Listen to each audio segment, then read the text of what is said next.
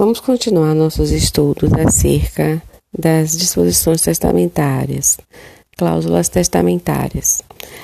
As cláusulas testamentárias são as atribuições de bens feitas por meio de testamento.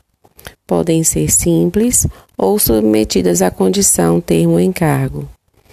Se houver cláusula condicional, a termo ou modal, aplicam-se as regras relativas à condição, termo e encargo. Então, na condição haverá impedimento à aquisição e o exercício. No termo, impede apenas o exercício, não a aquisição. O modo não impede a aquisição nem o exercício, salvo se o encargo vier expresso sob forma de condição.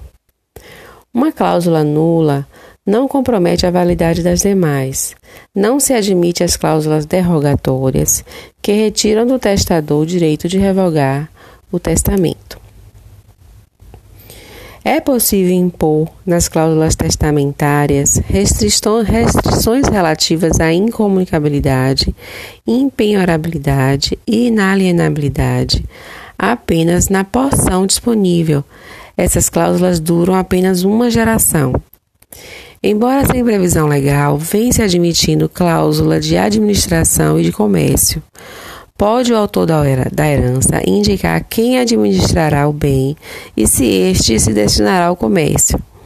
O prazo decadencial para a declaração de nulidade ou anulabilidade das cláusulas testamentárias em razão de vício de consentimento é o mesmo de qualquer negócio jurídico, ou seja, quatro anos.